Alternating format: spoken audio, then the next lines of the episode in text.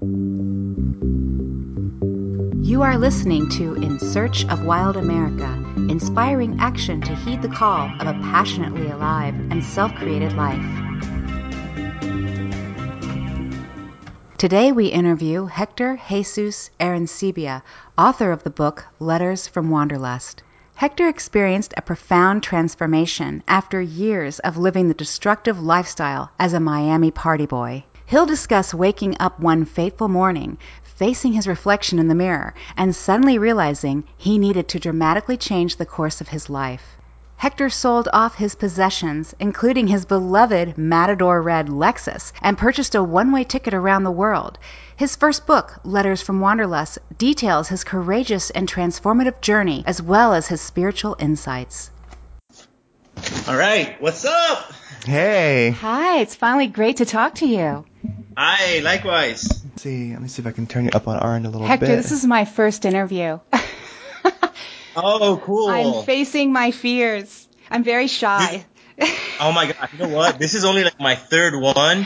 Oh. So I'm super like as well. Like I'm Yeah. yeah, But I love it. I'm enjoying it. It's fun. yeah, facing my fears. So you know what? Like when you guys were kind of like putting it off, I was like, in a in a sense, I was like a little sense of relief. I'm like, okay, good. I don't have to deal with that yet. Yes, I know. I'm the same So- way. It's Okay. so weird I'm like so bold for a lot of things, but when it comes to interviews and stuff like that, like Oh, same. I'm I'm working on it because you know Yeah. it's, it's not something that I've I've done. You know, Right. It's all new to me. yeah, well, I think you're probably going to be doing it a lot more in the future. I would think. Yeah, Yeah. yeah, yeah. The awesome thing is that I did one yesterday, so it was cool. Like it was such a good vibe that I'm warmed up for today. Yeah. Well, I'm really happy that you're my first one and you're, you know, I'm like, oh, right, he's the perfect guy. So totally. yeah. Can I just say something? Yeah, go ahead. Your voice is so soothing. I Oh. could listen to you Oh. talk like all day long. Thank you. I feel the same way. It's like whoa, it's so awesome. Okay, all right, I said it. Thank you. Oh, that's Yeah, I feel the same way about Craig. okay. It seems everyone has a metaphorical cross to bear, and each person's particular cross appears custom made specifically for their unique journey. Do you feel yours was custom made for you? Absolutely. Given the the life that I was living with the partying, the alcohol and drug abuse, the my awakening was the only way the universe could have gotten my attention. The way it happened with me waking up on December 26, 2011 with the you know pretty much an uncontrollable urge to go look at myself in the mirror seeing my face transform in the mirror as if it, you know, and, and seeing the reflection as if my face had been badly injured in an accident and coming to the realization that if I continued down the path that I was on, which was, you know, I was driving drunk and just doing all these crazy things that I would eventually look like that. And then even worse, realizing that I could do that to other people. So absolutely, I think that the universe, spirit, God, whatever you want to call it, knows how to get our attention when our attention needs to be, um, had, you know, gotten, received. So yeah, absolutely. It, it sounds like you kind of had a, a, a, waking nightmare, sort of looking in the mirror. It, I did, I did. It was, it was, I'll never forget that moment. It was just like, prior to having that awakening moment, I was experiencing a lot of depression, uh, suicidal thoughts, and my only escape from that was abusing drugs and alcohol and partying and just blacking out, just really living a reckless lifestyle. And that particular morning, I just had an overwhelming sensation to go look at myself in the mirror. And when I did, I see my face is looks like it's in an accident or it was just transformed, it was deformed in a way that, and I wasn't high, I wasn't anything. I was just having a revelation at that moment where universe was like, hey dude, if you keep up, you know, what you're doing, this is what's going to happen to you. And from there, I just, I, I had a panic attack and I didn't really know what to do then and there, but I just knew I was having a, a revelation of sorts. So, the only thing I could think of was to go to my grandfather's gravesite. And uh, I drove to the gravesite and I sat next to his grave and I asked him to please, you know, bring me light and clarity and help me get out of this situation that I was in with the drugs and the alcohol and the partying. And lo and behold, the next day I had a trip to Vienna, Austria. And when I get to Vienna, Austria, all of a sudden I feel an overwhelming sensation of love and of just joy in my heart. I had forgotten what I had done the day before. I really did. I just thought that I was feeling this sensation of joy and love because I was traveling. Like, I was like, wow, I need to just travel some more and just keep this feeling going. So I was on that trip for three weeks. And when the trip was coming to an end, I was afraid that feeling would go away because I still was attributing it to travel. I didn't realize I was having a spiritual awakening and that I had asked for it to, to happen. You know, I had asked my grandfather, Hey, bring me some light and love. So I didn't know that. I, so while I was traveling, I was like, okay, well, I think I'm going to keep doing this. I think I want to go around the world on one way tickets. So when I get back to Miami, I was afraid that, you know, this feeling would go away, but it didn't. It only intensified. So I started experiencing my city as a brand new city and I was born and raised here. So after living in a city after 30 years, you think that you wouldn't experience such a, you know, overwhelming sensation of like newness and everything was just like, wow. And I started roaming the streets at night. I would do random like graffiti. I would I would spray paint fire hydrants in like fluorescent colors. I would write. I would start to write for the first time, and that writing was what led me to write my book. Like I knew like all of this was now becoming part of something much more profound and in that process I also started reading a lot of spiritual books and in one of those spiritual books The Power of Now by Eckhart Tolle he describes his spiritual awakening experience. And with his description, it just totally resonated. I'm like, oh my gosh, I'm, this is what I'm experiencing. I'm having a spiritual awakening. But it wasn't until that particular moment that I actually connected all the dots and was like, oh my gosh, everything I've been feeling for the past couple of months is part of a spiritual awakening. This trip that I'm planning around the world is part of this spiritual awakening. It's part of my soul mission, which goes back to your question about, you know, do we all have a certain path that's created for us? And I, I would say yes, because when I really now look back and see how all the dots connect, I, it's, it was all there. It's all written. It's, you know, it's destiny for sure. Like this whole experience for me was meant to happen. Oh, that makes sense. That's perfect. Well, I guess, and that kind of leads into our next question. As at the moment you realized there was no turning back as you embarked upon your journey, did any fears come up? If so, how did you confront them? Do those fears still come up? I remember in the book where you were taken off, I think, for the first flight, and you had that moment of realization, like, oh, there's no turning back. I'm really doing this. That had yeah. to be quite a moment. Yeah, you know, the feeling was so profound. Like my awakening was so strong, so deep. Like it was so tangible. I could feel like this is what I was supposed to be doing that if fear came up, I didn't really, it wasn't strong enough for it to just over, like create any kind of anxiety or, or anything. I just really knew this is what I had to do. And there's, a little piece that I wrote in the book, which is called I Bank on Faith. And basically, I really just banked on, on my faith and, and my knowingness that this was something that I had to do. So fear was not an issue when I was, when I was taking off. Like it was just like, I've got to do this. I know that I have to do this. Wow. So I, I tend to think of that as a, a term I use, like the soul's volition you know, and it seems like when we're really in touch with our higher selves, the soul's volition, our purpose, that that driving force, it really does push fear out of the way. Even though you might experience it, it's just it's overwhelming. Exactly. You spot on. That's exactly what I went through. Yeah. Okay, so next I'd say, how did you come to embrace the entire spectrum of emotion, all of it from sorrow and disappointment to jubilation and wonder? Many of us choose to only recognize the so-called positive emotions as we make our way through life, but you welcome even the most difficult emotions in ways you term as, oh, and what you term as aliveness. Your definition of aliveness is amazing.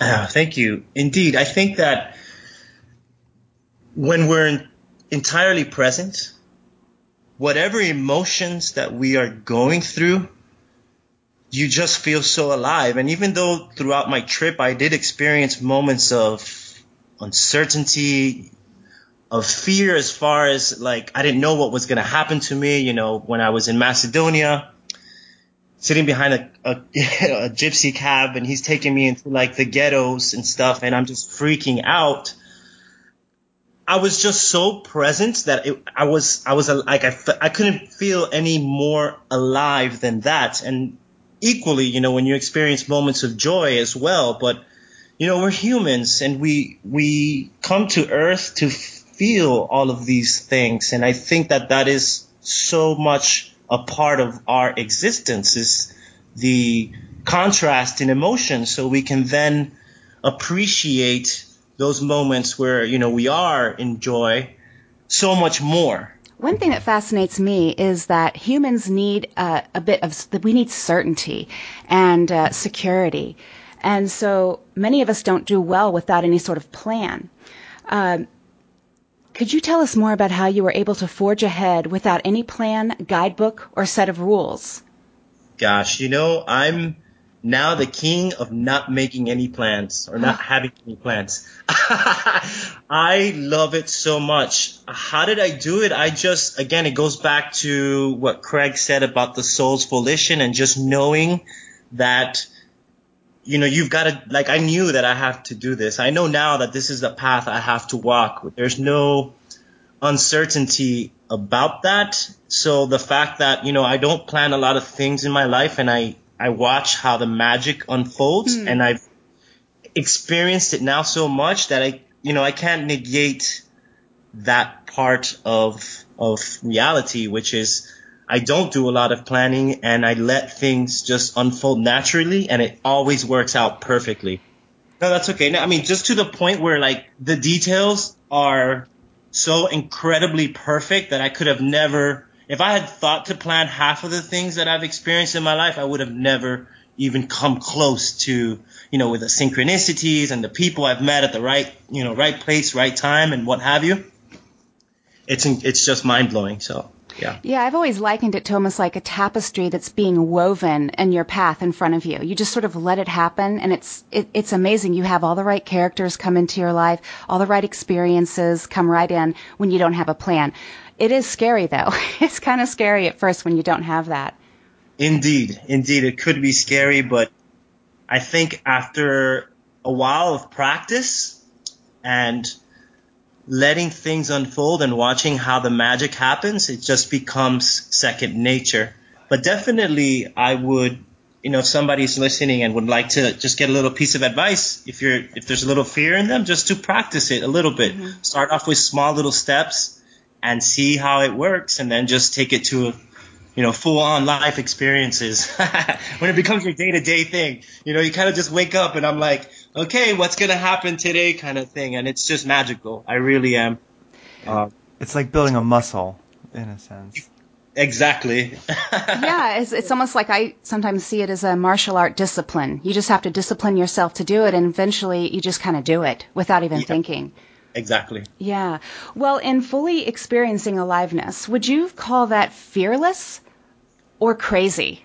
Like, and is there a difference? Is there a difference between the fearlessness and the craziness?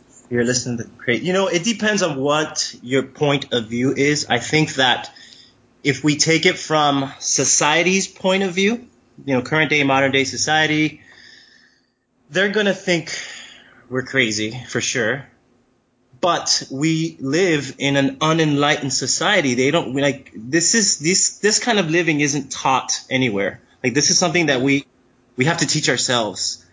And once we experience the magic of it, you know, going back to just having these wonderful synchronicities and just feeling these amazing experience, you know, having these amazing experiences, you realize that it's it's not crazy. It's actually the way of the universe, and somehow, you know, living on planet Earth or Earth at this point in time is just now starting to understand this. And there are some of us who are here to lead the way through this kind of, you know, thought process and living. So yeah, just going back, it just depends on your point of view. I personally think it's it's the future. Mm-hmm. It's not something crazy. It's just how we will exist in the near future. Uh, as your aliveness thrived, you were bound to have faced naysayers who tried to convince you that your ideas were crazy. We know that many people tend to project their own fears, doubts, and insecurities onto others. So how are you able to overcome what other people thought of you? Uh, this quote from your book comes to mind. This is a great quote that goes with this question.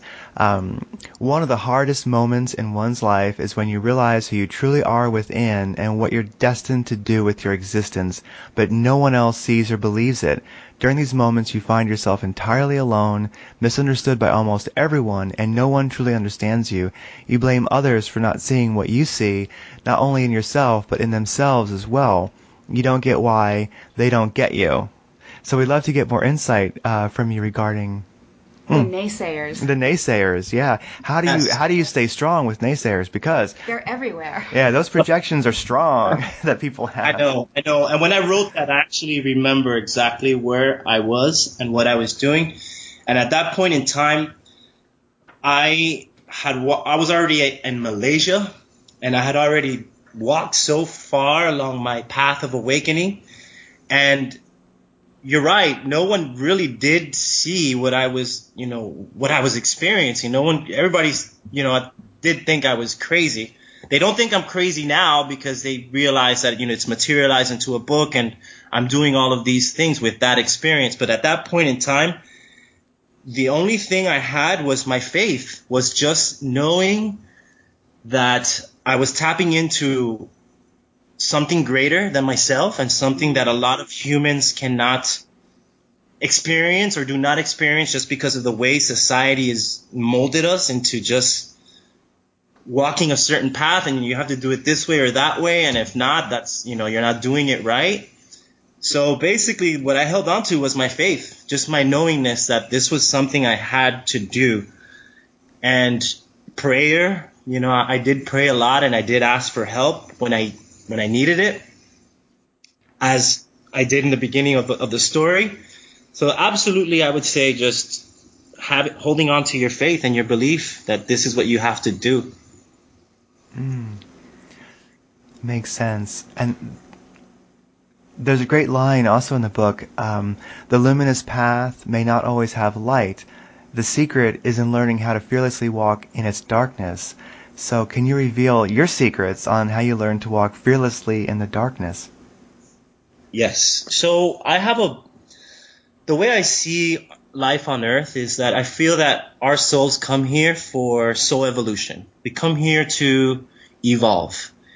And when we have moments of darkness, and when I've had my moments of darkness, I have now attributed them to my soul evolution. That I know that whatever it is that I'm going through, is part of this evolutionary process of my soul and I and I deal with it in, in that mindset. So it makes it so much easier. So if there's ever any you know any heartache or any difficult times, I just hang on and I'm like, okay, like there's there's something I have to learn from this mm-hmm.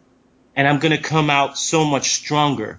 So holding that belief of just hey, you know, this is what I have this is what I have to experience, this is what my soul has chosen to experience really just gives me that strength to walk in the darkness. When when you own everything. Exactly. And just knowing like this is part of my my my soul's evolution, part of my experience. And you're right, and I and you and you own it. You're just like, okay, this is what I this is what I gotta go through. This is what I gotta do and just keep on marching. And it goes back to faith, you know, just being like, I this is this is what I've got to do, and I believe it, and just it'll, it'll walk you through all of it, really. Yeah, nothing really happens to you. It's all created by you, the experience. Exactly. exactly. At the yeah. okay. So now, next question from Aaron. Yeah, well, one of my very favorite quotes in your book was about the aurora borealis, and I'll just I'll just uh, say it for our listeners. Find your inner aurora borealis. Seek out your soul's superior version of the northern lights and let them shine through your skin. You'll see the people around you will notice the dance of invisible light display emanating from within you. You'll find that they respond just as they do when they see a natural phenomenon of extreme beauty. They'll be in total awe of your presence and you'll inspire them to seek their very own inner magic. So, Hector, what advice would you give to others in seeking their inner borealis? Um, you know, we're all made of star stuff. That's the way I see it. You know, we're all part of the the stars, and knowing that the whole universe is inside of us, and that we, you know, anything that Mother Nature creates is we're a part of. We're just a part of it all, and knowing that that lives inside of us, each and every one of us, and really just tapping into that magic and and that ex- that that knowingness of that we're all one and we're all part of this cosmic fabric is to me gives me the the strength to believe and to know that an aurora borealis lives in all of us. There's just magic in all of us. We're all capable of just tapping into it if we if we believe in it. It's just belief. Yeah, it seems like you just need to kind of relax into your moment where you are and just look around and be aware. And the more that you do that, the more you're going to be able to recognize that beauty. Correct. Mm-hmm. Yeah. It's just it's within us all. Yeah. Okay, well, those are all the questions that we had. So now we're off the hook. Now it's easy. So, Yay! yeah. So now we can just do the Inner Aurora Borealis podcast here, um, which would be a good podcast. Somebody created that, the Inner Aurora Borealis podcast. Wow, you know. You. Uh, and so, do you really? It seemed like in the book, like you mentioned, it almost uh, seemed like you were writing that you actually saw the aurora borealis, like a person's aura emanating from them. Do you actually see that in people? If I focus on it, yes. At the time that I wrote that, I it was all imagination. I'm very I write a lot about imagination and using our imagination.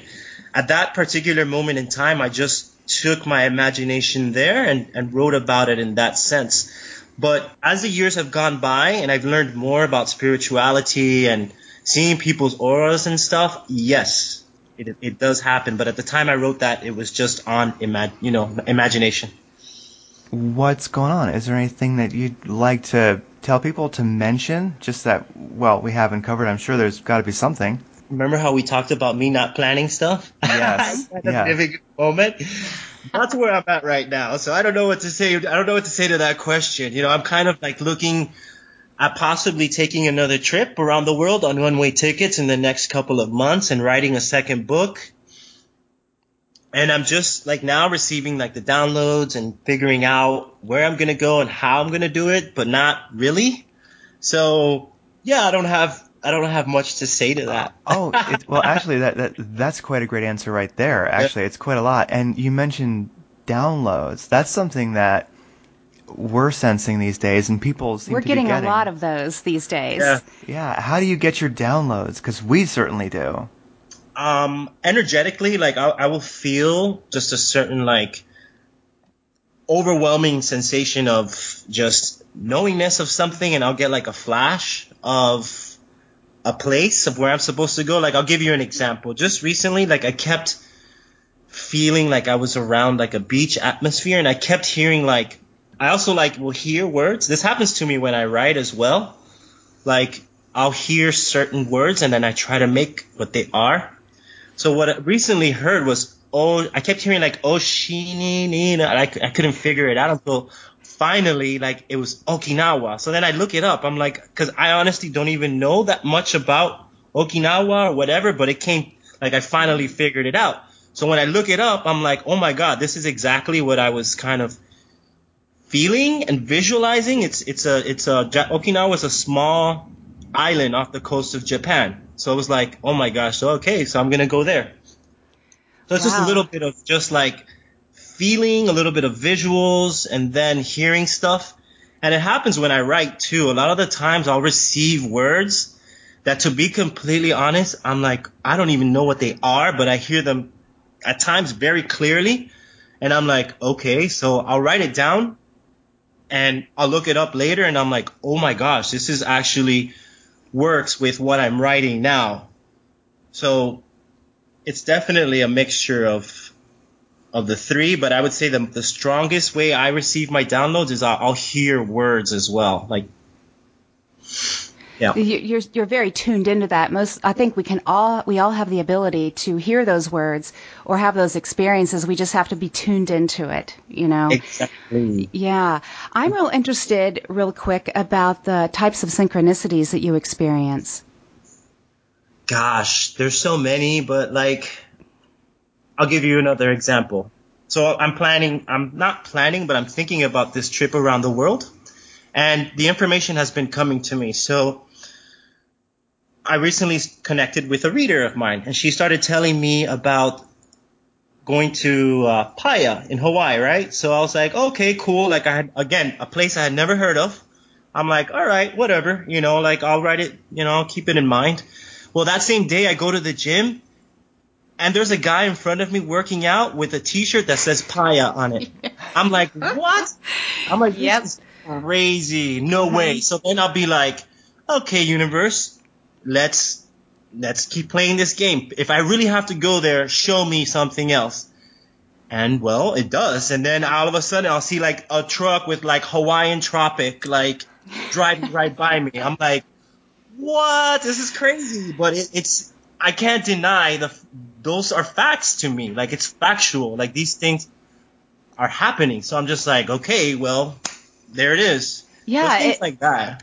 It's very interesting how you will ask and it answers. And the more yeah. aware you become, it's almost it's a joke. It's I almost start laughing when this kind of stuff happens to me. Yes, exactly. It's, you gotta Are laugh. Are you kidding? just like that, you just laugh. It's mm-hmm. like, oh. Yeah. Yeah, it becomes so blatant. There's really no subtlety to it at a certain point. You know? I love it. Oh my gosh, I love it. I love that you guys get it. Oh, this is so Oh, cool. it's the way I live. Yeah. this is awesome. Thank you. Uh, okay. Well, um, I guess I think if I think we've covered, I think we've done one very good session here. So I think everybody's wiser and happier. Yay! Yes and healthier. Yes, yes, and thank yeah. you for being my training wheels because uh, I, I feel like next year I'll just be dominating these interviews. yeah, there you go. you're great. I mean, I didn't do any kind of anything, so you're great. Yeah. Thank you, thank you very much. I'm trying to do it myself, so you are just shining. It's wonderful. Thank you. yeah, I've got my fuel for the day. There you go. Uh, uh, and it's nice to know that you have your struggles too, because it's like you know, nobody's enlightened yet, and that's the fun mm thing because it's it, it's fun to hear. Uh, it's very humbling. It's nice to hear how you you were a little bit nervous about the interview too. You, you know. Yeah, absolutely. You know, like yeah. One thing that I've come to learn about this whole awakening experience is that I don't think we're ever gonna get to you know our you know Shangri La or our enlightened like our enlightened phase where we're just like not moved by anything. I think this is forever. Like oh, we're just gonna keep yes. and there'll be obstacles and more stuff to overcome and it's just like like you said it's just a humbling process and i'm really big about that too like i don't ever want to be like you know all knowing you know or like oh, whatever oh, no. like, i really i really enjoy the the humble part of it as well like just being like okay like this is something i could learn i could grow from this you know the, the and, complete experience of aliveness there you go. Yeah, and I know that, that you listen to Andrew Martin, right? You're a fan of his. Oh my gosh, yes, I love. It. You know how he says, "Oh, you can never just come home and take your bra off and lay on the sofa." I always laugh so hard at that because it's true. There's just no relaxing. You just have to keep on going, and it's a it's a wonderful dance. But yeah. you're never going to reach the end, and I am enlightened. You know, it's, it's just yeah. never going to be that way. But it's no. the process that's so exhilarating. exactly. So yeah, no taking off our bras anytime soon. just love him. oh, great.